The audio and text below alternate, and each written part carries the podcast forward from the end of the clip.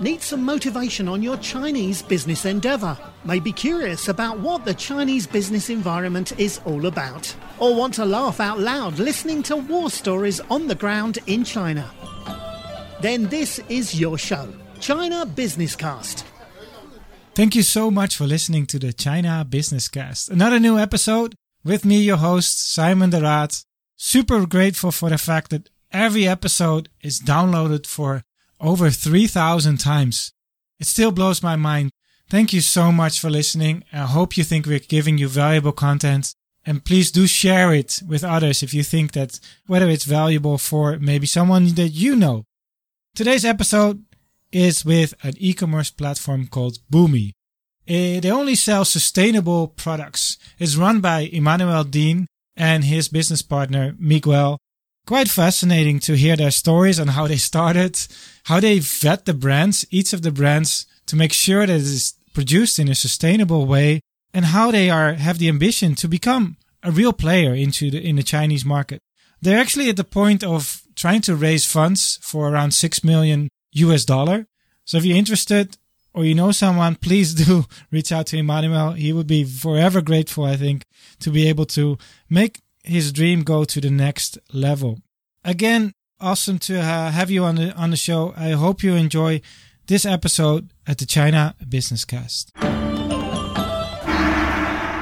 A new episode, this one with Emmanuel Dean. We're here in Shanghai in his office space. This is a place actually I used to live by very, very close, about 10 years ago, I think. We're going to talk about something very dear. We talk about China, e-commerce, and sustainability. All three things that have been heavily booming and have a high interest everywhere globally. But the company we have here with Emmanuel is called Boomi. He's been running this for two years. Welcome, Emmanuel. Maybe you can share a little bit more about what Boomi is and what you do here. Yeah, sure. Thank you so much, Simon, for inviting me. It's an honor to be here. Um, so I'm Emmanuel. I am from Indonesia and I am the founder of Boomi. Um, so Boomi, I started around two years ago. And at that moment, we were actually not an e-commerce platform. We were actually just a brand selling toothbrushes. But when I saw the opportunity to kind of combine all of the small brands together into a place where people can trust and buy sustainable projects, I kind of just jumped and dove into it. So basically what we are right now is we are a e-commerce platform based on WeChat and we currently have 55 brands with over 1,500 or so SKUs. And people really love using our platform because they really trust Boomi. Uh, they trust that we will actually vet every single product one by one. So our vetting process is very extensive. So when brands want to come to our platform, they do take a while to enter.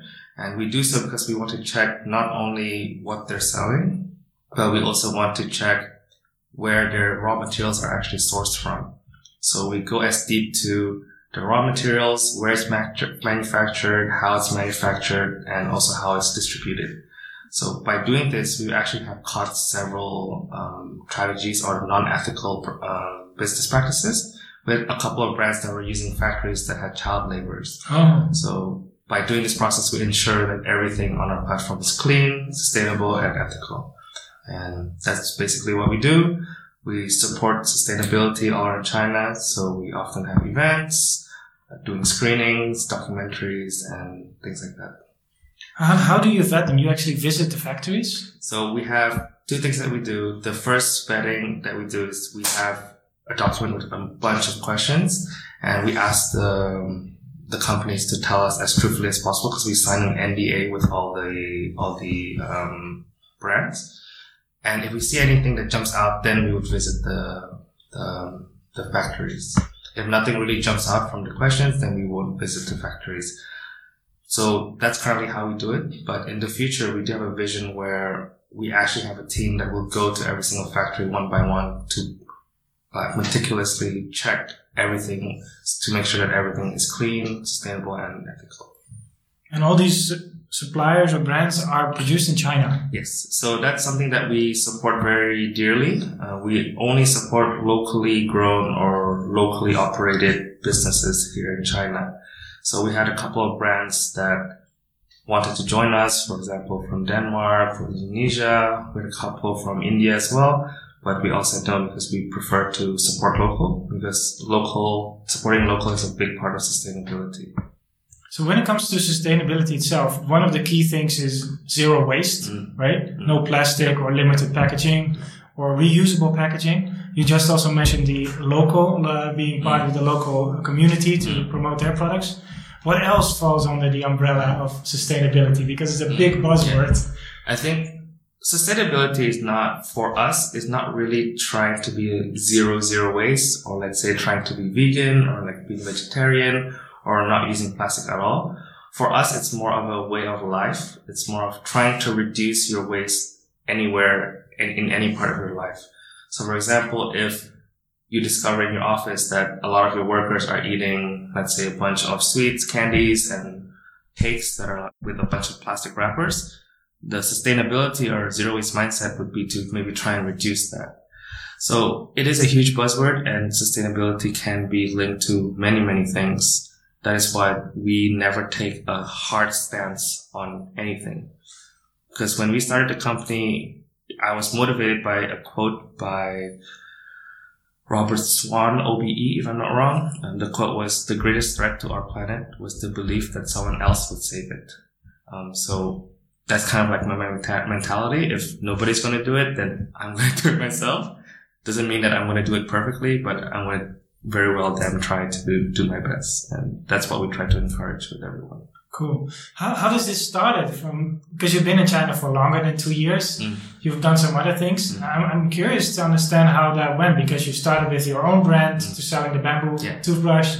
And then suddenly other brands approached yeah. you uh, to also start selling or how does this? Yeah. So I actually came to China two and a half years ago. So okay. right after I came, I actually didn't know what I was doing. So I, before I came here, actually, I went to visit my sister in Vancouver and I was just one day brushing my teeth with a plastic toothbrush. And all of a sudden my sister came up to me and said, why are you still using a plastic toothbrush? And this question kind of sparked inspiration in my brain. I was like, yeah, why am I still using a plastic toothbrush? So when I came to China, I looked for a bamboo toothbrush and I went on Taobao. There's a bunch of bamboo toothbrushes you can find. So I ordered a couple. But once they arrived to my apartment, I discovered that a lot of these toothbrushes were still packaged in plastic with the bubble wrap, with the box and all the tape around it. So I thought that didn't make any sense. Like I'm trying to reduce plastic, but at the same time, more plastic came into my life. So being the entrepreneurial spirit of myself, I decided I'll just make my own bamboo toothbrush. So that's kind of how the company started. It was from a personal need. And we had a really strong support and response from the community here in Shanghai. And from there, we kind of just started rolling um, the ball. So from bamboo toothbrushes, shampoo bars, reusable wipes, and going on, going on, going. But from the very beginning, I've always had the vision to create this platform to unify all the sustainability brands in one location. I was actually planning to start this maybe three or four years down the line because I thought sustainability is still quite early. It's not really a huge, huge topic yet in China. But then COVID hit. So that was kind of my time to decide either I go all in or I just go half half and just wait COVID out. So our platform actually only started around April or May uh, of last year. Oh. And at that time, we were already in the industry for, I would say like a year, a year and a half. And I love going to networking events. So I had a lot of connections and brands that I know are also struggling. So how I pitched to them is like, Hey, we're also small. We're struggling. Let's try and band together and try to grow together. So actually we didn't charge any commission for the first six or seven months for people to be on our platform. I just did it for free. The idea was that I just wanted to be together with the community and grow together with the community. So at the beginning, it was me using my network, just asking people around. And after that, after a couple of months, we started growing, started getting more popular in the community, and people started to realize, hey, we should maybe join Boomi. So now we don't really go out too much. Usually the brands try and come to us and ask if they can join. And they have a lot of reasons why they want to join. But the most common one is actually they want to have kind of like an approval stamp on on their products as sustainable. Because when you sell on Taobao, you don't really know what is sustainable. There's a lot of lying, a lot of marketing. So, but on Boomi, they know that we actually check and the customers also know that. So it's kind of like a mini approval stamp for the brands. If you're on Boomi, that means you've passed the, the test and, it's worked. Interesting. That can actually become a thing as well. Mm. The Boomi check. Yeah. Uh, because when you mentioned about sustainable in China and, and also the timing of it in China to start a sustainable business. Mm-hmm. What, can you describe a little bit the landscape in. China on, on where China is when it comes to that? Sure. So at the moment, the Chinese market, they're not as responsive to sustainability. Why Purely because of, I think, from exposure. Um, I think a lot of sustainability, we believe is a very I wouldn't say upper class, but like a lot of times when people are struggling, they don't really have time to think about sustainability. It's only when people have time to think, they think about these kind of things. And that was actually also why COVID helped a little bit because people were kind of bored at home and they had time to think, do research, check things, check things out. So that kind of helped their exposure to sustainability. So in China, I think sustainability is not a huge thing yet because it's just too convenient here. Everything is delivered in 24 hours. You can get food in a couple of, in 30 minutes. Um, but I think it's changing a little bit, especially because of the government that they're actually pushing very hard to move towards sustainability. And I think that's an awesome move. And that's one of the reasons why I came to China. I knew that they were doing this. I just wanted to be ready in terms of my business when the Chinese market is ready. So I think there needs to still be a couple of things. So maybe three or four years down the line, still need to have more exposure, still need more government support. Uh, we still need more KOLs to be more active about sustainability. I think that in the West or in Europe, for example, there are a lot of KOLs, ambassadors, celebrities that are supporting sustainability, supporting climate, um, supporting climate change and supporting the um, the reduction of climate change. But in China, we discovered that there are actually not a lot of KOLs or KOCs talking about these topics. And I think it's natural because sustainability is more of a developed country kind of topic, while China is still, in a sense, quite a developing country now towards a developed country. Hmm. What are what are then the brands that you look at hmm. to for inspiration? Hmm. What kind of brands? Yeah, what are brands or products you look at? So the brand that I looked up look up the most is Zappos and Etsy. So those are not really brands, but I guess platforms that I look up towards, mainly because of their values. Uh, especially Zappos, I think their value is to give happiness to their customers. And I'm trying to replicate a similar sense with Boomi. So what I've discovered here in China, we did a survey of 200 or so Chinese people here in Shanghai to ask them why they buy sustainability related products.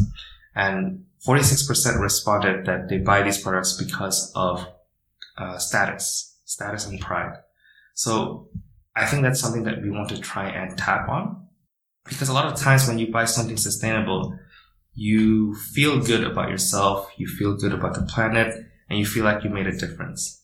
And that's the feeling that we want to empower in people. So when you buy on Boomi, you know you have a great product with great quality that is better or at the same par as the other type of products, but at the same time you're saving the planet. So it's kind of like a double-edged sword that you kind of hit two things at once. So that's kind of the the way that we try to um, empower people um, to be proud of sustainability and make changes. Cool you, if you brush your teeth in the morning and evening, you're reminded yes. that you're saving the planet. Yeah. What other products are, are available in the platform? So we have a lot of things. Bamboo toothbrushes, shampoo bars, conditioner bars, reusable wipes. We have a bunch of candle companies that are made from soy. We also have soaps. Um, we have teas, food, Clothing, we have a, a brand that does clothing with recycled plastics, tooth powder, and many more. I, I cannot remember off the top of my head. But the idea is that if you want to make a sustainable choice, you can come to Boomi and you will be most likely be able to find all the things you need. Not at the moment, but at the end, we will have everything that you need. You mentioned you have to make had to make a decision around COVID. You go all in or you do 50-50. Yeah. What, what what have been the the main drivers behind it, and what are the main hurdles that you had to overcome to to, to be able to go all in? Because I guess you're all in now. Yeah, right? yeah, basically. so the I would say the inspiration of the driver is poker. I love to watch poker games. Um, I don't know why, and every time when you're down or some when you're down, there's a strategy where you just keep being you be aggressive to try and get back um, your stack. So I took kind of like that, that mentality. It's like right now we're down, we just need to be aggressive and just keep pushing. Um, this also goes back. Uh, this also joins complements my philosophy of entrepreneurship. I believe that entrepreneurship is kind of like a maze. There are only two ways that you can fail. The first way is you do not enter the maze. So that means you just didn't start. And then the only way to succeed, uh, the, the other way to fail is that once, you enter the maze, you stop moving. So those are the only two ways you can fail.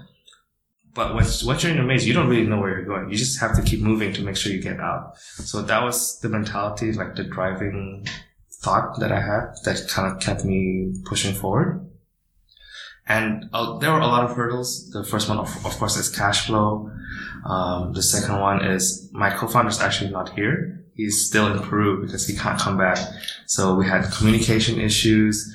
Uh, the third thing was consumer confidence, brand confidence. It was very hard to convince brands, even with just a 1% commission to join our platform because they themselves were also down and they were also not really motivated to do things. So I think those were the hurdles. And also, I think the last, the biggest one I think was actually our customer base, which is majority foreigners at, at that time. I would say half of them were not back in China. So we, we saw a huge dip in our uh, monthly active users. We just literally lost nearly 50, 60% of our users just because they couldn't return here in China. Yeah. And talking about foreigners, you, you, you and Miguel are both not from China. Mm. You're from Indonesia and Miguel from Peru. Why, why, do you, why China? And I, I see that a lot of foreigners are trying to launch the brand and they end up targeting foreigners. Yeah. And that's the, I think the biggest hurdle. The skill is not with foreigners, Yeah. obviously. Yeah. How, how do you convert the attention from foreigners Mm. to Mm. the local community? So why I came to China was honestly, I have no idea. Uh, in, in 2016, I came to China for the first time for a study away program with my college. And that was the first time I came to China in 14, 15 or so years. And I was just shocked at how developed China was. And I don't know what it, what it was. Maybe it's like the, the bun or the city, how fast people were moving. I just decided right after I graduate, I'll come to China. Doesn't matter what. I'm just going to try and be here and do something. So that was my reason of coming to China. But looking back, uh, retrospectively, I actually, I think I made one of the best decisions because I believe that China is the next thing. Um, people don't like to, some people don't like to admit it, but it's going to happen whether, whether we like it or not. And I think it's the best place to be to learn. So that comes to the second part is that one, because I'm a foreigner and two, because I'm still quite young, I love, I like to listen to people a lot. And so that's kind of my mentality of trying to enter into the Chinese market. So we are fortunate enough that this industry is still quite early, that we don't really have competition uh, as of now. And a lot of the people in this industries are also foreigners. So it's a great time to build. So right now we're still on our building phase. We're still trying to build the connections, the networks, the logistics, and all that kind of things before entering the Chinese market. So my strategy for that is to trust my team. I need to find a great Chinese team that can enter the Chinese market, the ones that believe in our values and the ones that believe in the mission as well. So I still don't know how I will exactly enter the Chinese market, but I do believe that we are very early and that's an advantage that we need to take advantage of um, uh, right now. And most people buying your products are foreigners now? or- Yeah, so about a year ago, it's around 90% foreigners, but now we're around 60%, 55% foreigners Okay. and around like 35, 40% Chinese. Um, mainly because we started hiring Chinese now, so we had the chance to kind of change our mindset, change change our strategies a little bit, and that was when we found out that sustainability is not about just saving the planet for the Chinese. It's about pride. It's like saying that I'm educated, I'm supporting good causes, and that's a lot of things that Gen Gen Z and Gen X, the, the new generation. I forgot which generation it is. Why is Uh, it- yeah, Y or Z or something like that, they're really passionate about. Uh, so yeah.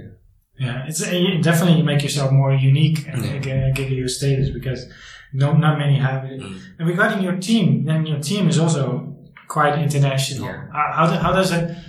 How is it to run such an international team? Um, we run into a lot of problems, of course. Uh, we have 12 people right now, and we have nine, eh, 10 different nationalities.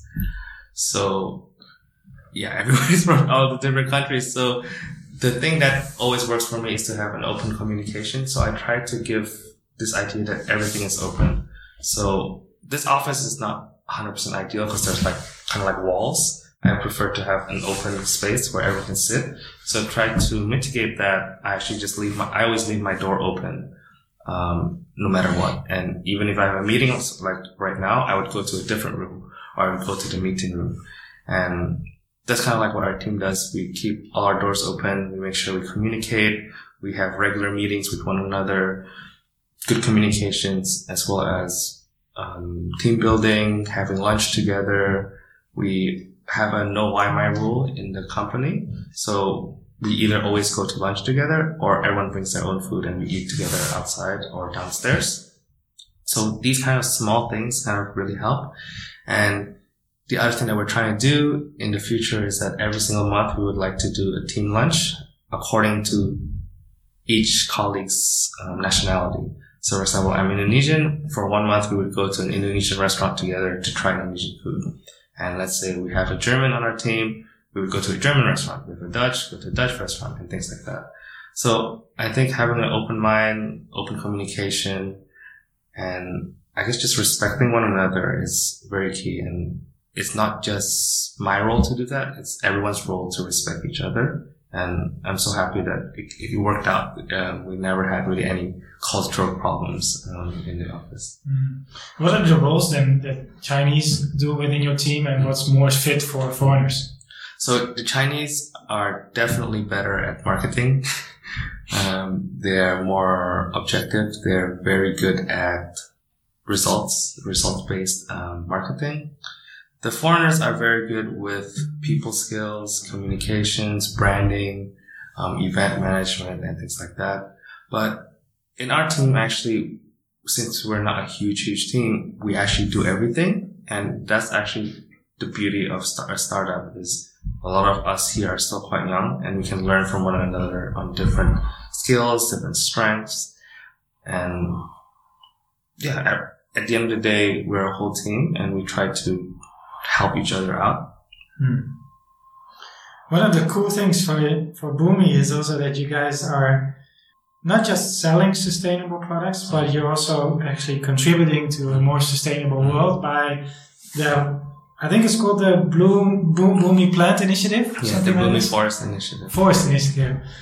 So- what, what, how do, can you share a little bit more? Yeah, so the Blooming Forest Initiative we started in September of 2019. It's a collaboration with Shanghai Roots and Shoots, which is an organization that was founded by Jane Goodall. Um, she is most popular for her research with chimpanzees. And the idea is that we wanted to create products or we wanted to create a place where you can buy the things that you need every single day but at the same time have an impact on the planet. So everyone has to brush their teeth every day. Everyone has to wash their hair. Not every day, maybe like, but you still have to wash your hair. So our idea is like, why not have these necessities turn into social impact? So that was why we decided in in 2019 that we will donate 8.8% of our revenue to planting trees in Inner Mongolia. So actually, it's not us; it's actually the consumers because they support us, we were able to plant trees. So we've raised enough, I think, for 5,800 trees, if I'm not wrong, right now. And they're all planted in Inner Mongolia. and they're growing really well. We have a very high survival rate because our trees are quite expensive. They cost around 25 kuai for a tree compared to other companies that usually do two kuai for a tree or three kuai for a tree. Um, it's mainly because these this organization they take care of the tree until they're mature, so that they actually survive. Um, so they're all in Inner Mongolia, and there's like a plaque that says Boomi Forest. Oh, really? Uh, so it's, it's pretty cool. We haven't had a chance to visit yet, but when we do, we'll definitely share videos, pictures, and things like that. Why why Inner Mongolia? So Inner Mongolia has problems with desertification. So there's it's just a bunch of deserts, and they actually planted trees in in the deserts. So I can give you the link. Uh, you can actually see a six four a seven twenty view of the of the forest, and you can see there's a lot of barren land, a lot of deserts. But on the other side, there's a lot of trees also growing. So that's why they they go to Inner. I think besides you guys, other platforms like Alibaba, they also have this tra- Yes, uh, yes. tree thing. I think more and more companies in Mm. China, especially e-commerce, Yeah. use this kind of uh, momentum as well to show Mm. their sustainability. What other kind of initiatives do you see from government side or from Mm. companies in the market regarding sustainability? So from the government, it's more of the big things. For example, like the Lachi Lei, which is the trash separation here in Shanghai, that we have to separate the wet trash with the dry trash. I think that's super great because it pushes people to learn, like, why do we have to separate? Um, the other thing is the plastic bans that we have in, in Shanghai as well. Uh, we also had the ban on amenities in hotels. So hotels are not, not allowed to give amenities in their rooms unless the customer requ- uh, requests for it. Um, China is also committed to be carbon neutral, I think by 2030, if I'm not wrong, and also their commitment to electric cars, electric vehicles as well. So all of these things are very industry level kind of things, which is great because it gives kind of publicity. But in China, there still lacks the the personal level. So kind of that's kind of like where we operate. And the other level that we try to help is in corporates.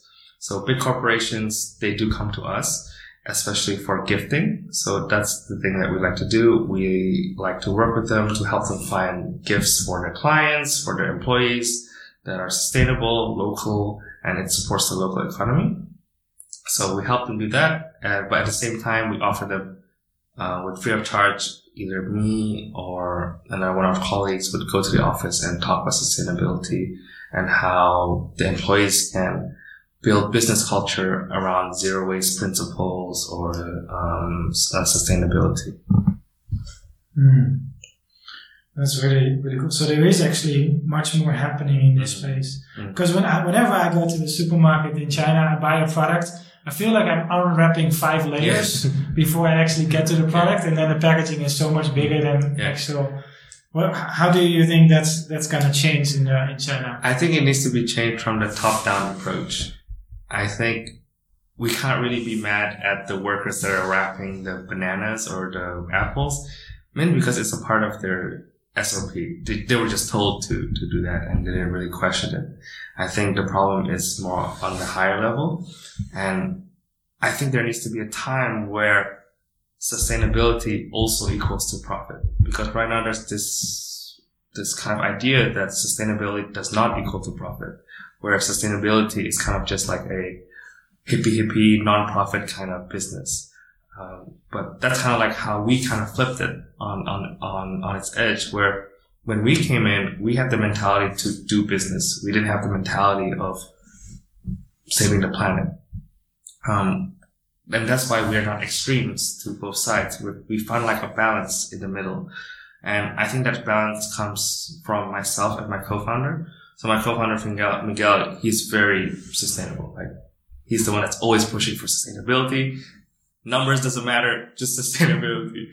I'm more on the numbers side where I think of the numbers first and then the sustainability second. So having us two together, we kind of found a common ground in the middle where yes, we focus sustainability. We never harm the planet, but yes, we are also making money and we will be profitable in a couple of years. So having that balance is super important. And I think a lot of businesses, they focus too much on profit or for example, in the sustainability industry, they focus too much on sustainability. And focusing too much on one side just won't help for, for the entire industry as a whole. Yeah.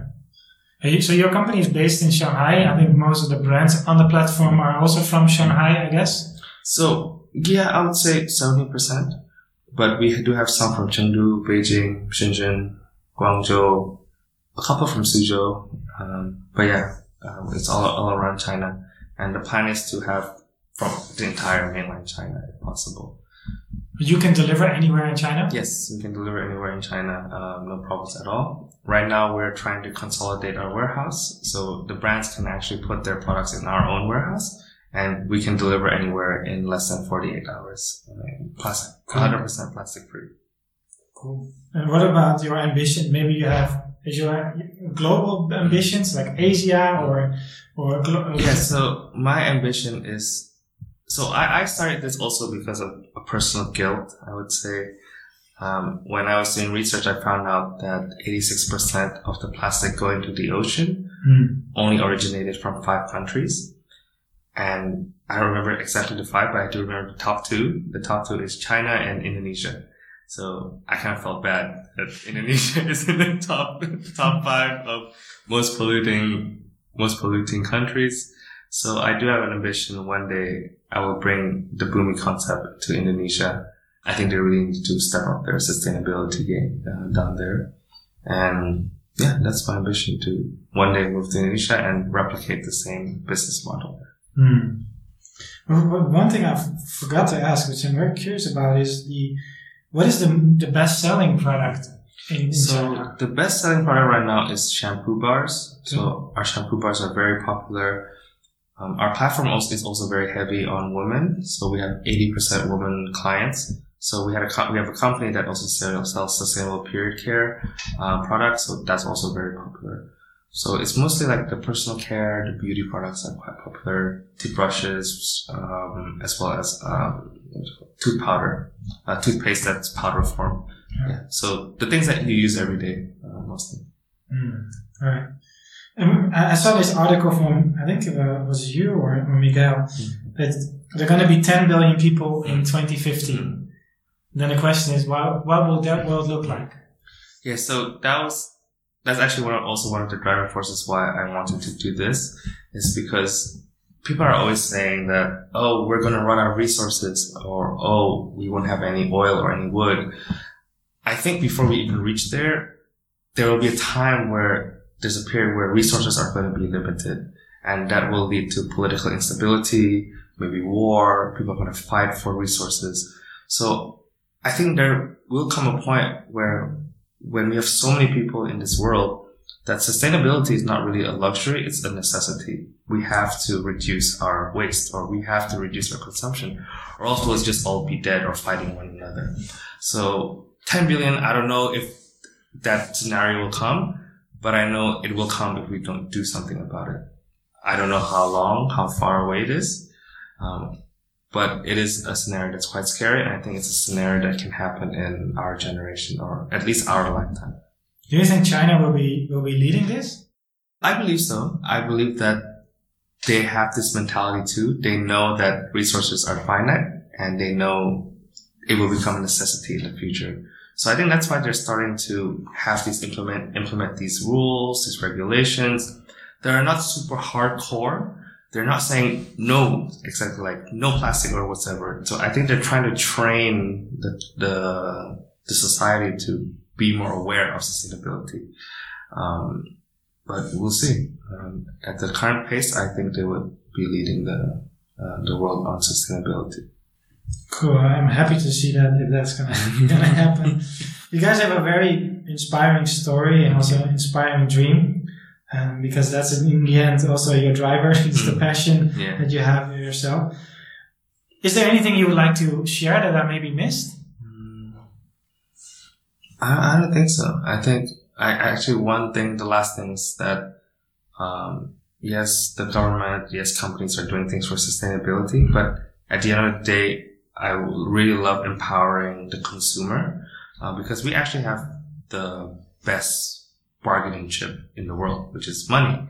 We are the ones that are giving money to these corporations. So a consumer's decision to, let's say, support a small local brand versus a consumer's decision to support a big corporation that is polluting the entire world, it makes a difference.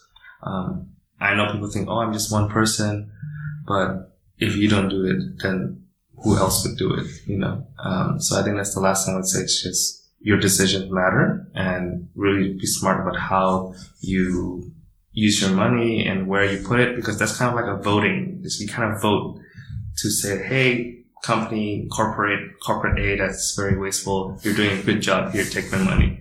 Um, so I think it's very important as consumers as well. Um, it's our duty to make sure that we decide and consume consciously. Is that something that changed in 2020? You think that that mindset globally? Yeah, I, I, I think so. I think, especially for health, I think that's where it changed the mo- most. People were more cautious with the health. Um, there's a theory saying that um, COVID was actually related to deforestation. Um, because the more we cut trees, the closer civilization is to forests. So that increases the chance of zoonotic diseases. So COVID was a zoonotic disease. It's a disease that comes from animals. And there's a theory that suggests that the more we deforestate and the bigger cities are, the more chances there are, the more likely it is for these kind of diseases to cross into uh, humans. Um, I don't know if everybody knows that, but I think people are more cautious now, especially about health and wellness. Uh, maybe not sustainability, but it's somehow related a little bit, I guess. Well, I'm happy that uh, uh, part of our team, our podcast team, introduced me to you. It's, it's really cool to hear what you guys are doing and going to do. I hope you're going to have a huge impact in China and hopefully outside China. Mm-hmm. if someone wants to follow you, where would you uh, say to, to send them? Yeah, so you can follow us on our WeChat account. So you can just search Boomi Official. Or if you're not in China, you can also follow us on Instagram, which our Instagram handle is my Boomi Official. So I guess just the last thing, why Boomi? The name Boomi. Um, people always ask me. Um, it's because in the Indonesian language, Bumi actually means Earth. So planet Earth. So that's why our Instagram is my Boomi. So like my Earth. Cool. Cool. All right. I will, I will share your, also your contact details, if it's okay, your LinkedIn, sure. No if people want to reach out to you. If you are a brand owner yourself and you're struggling to scale in China and you're trying to promote a sustainable mm-hmm. brand or product, do reach out to Emmanuel or his team and they will be happy to see if you, they can create more exposure for you and you, they can leverage their existing offline and online activities and give you hopefully a better opportunity to scale Thanks again, Emmanuel, and uh, we'll keep in touch. No worries. Thank you so much. Doing business in China is a complex world.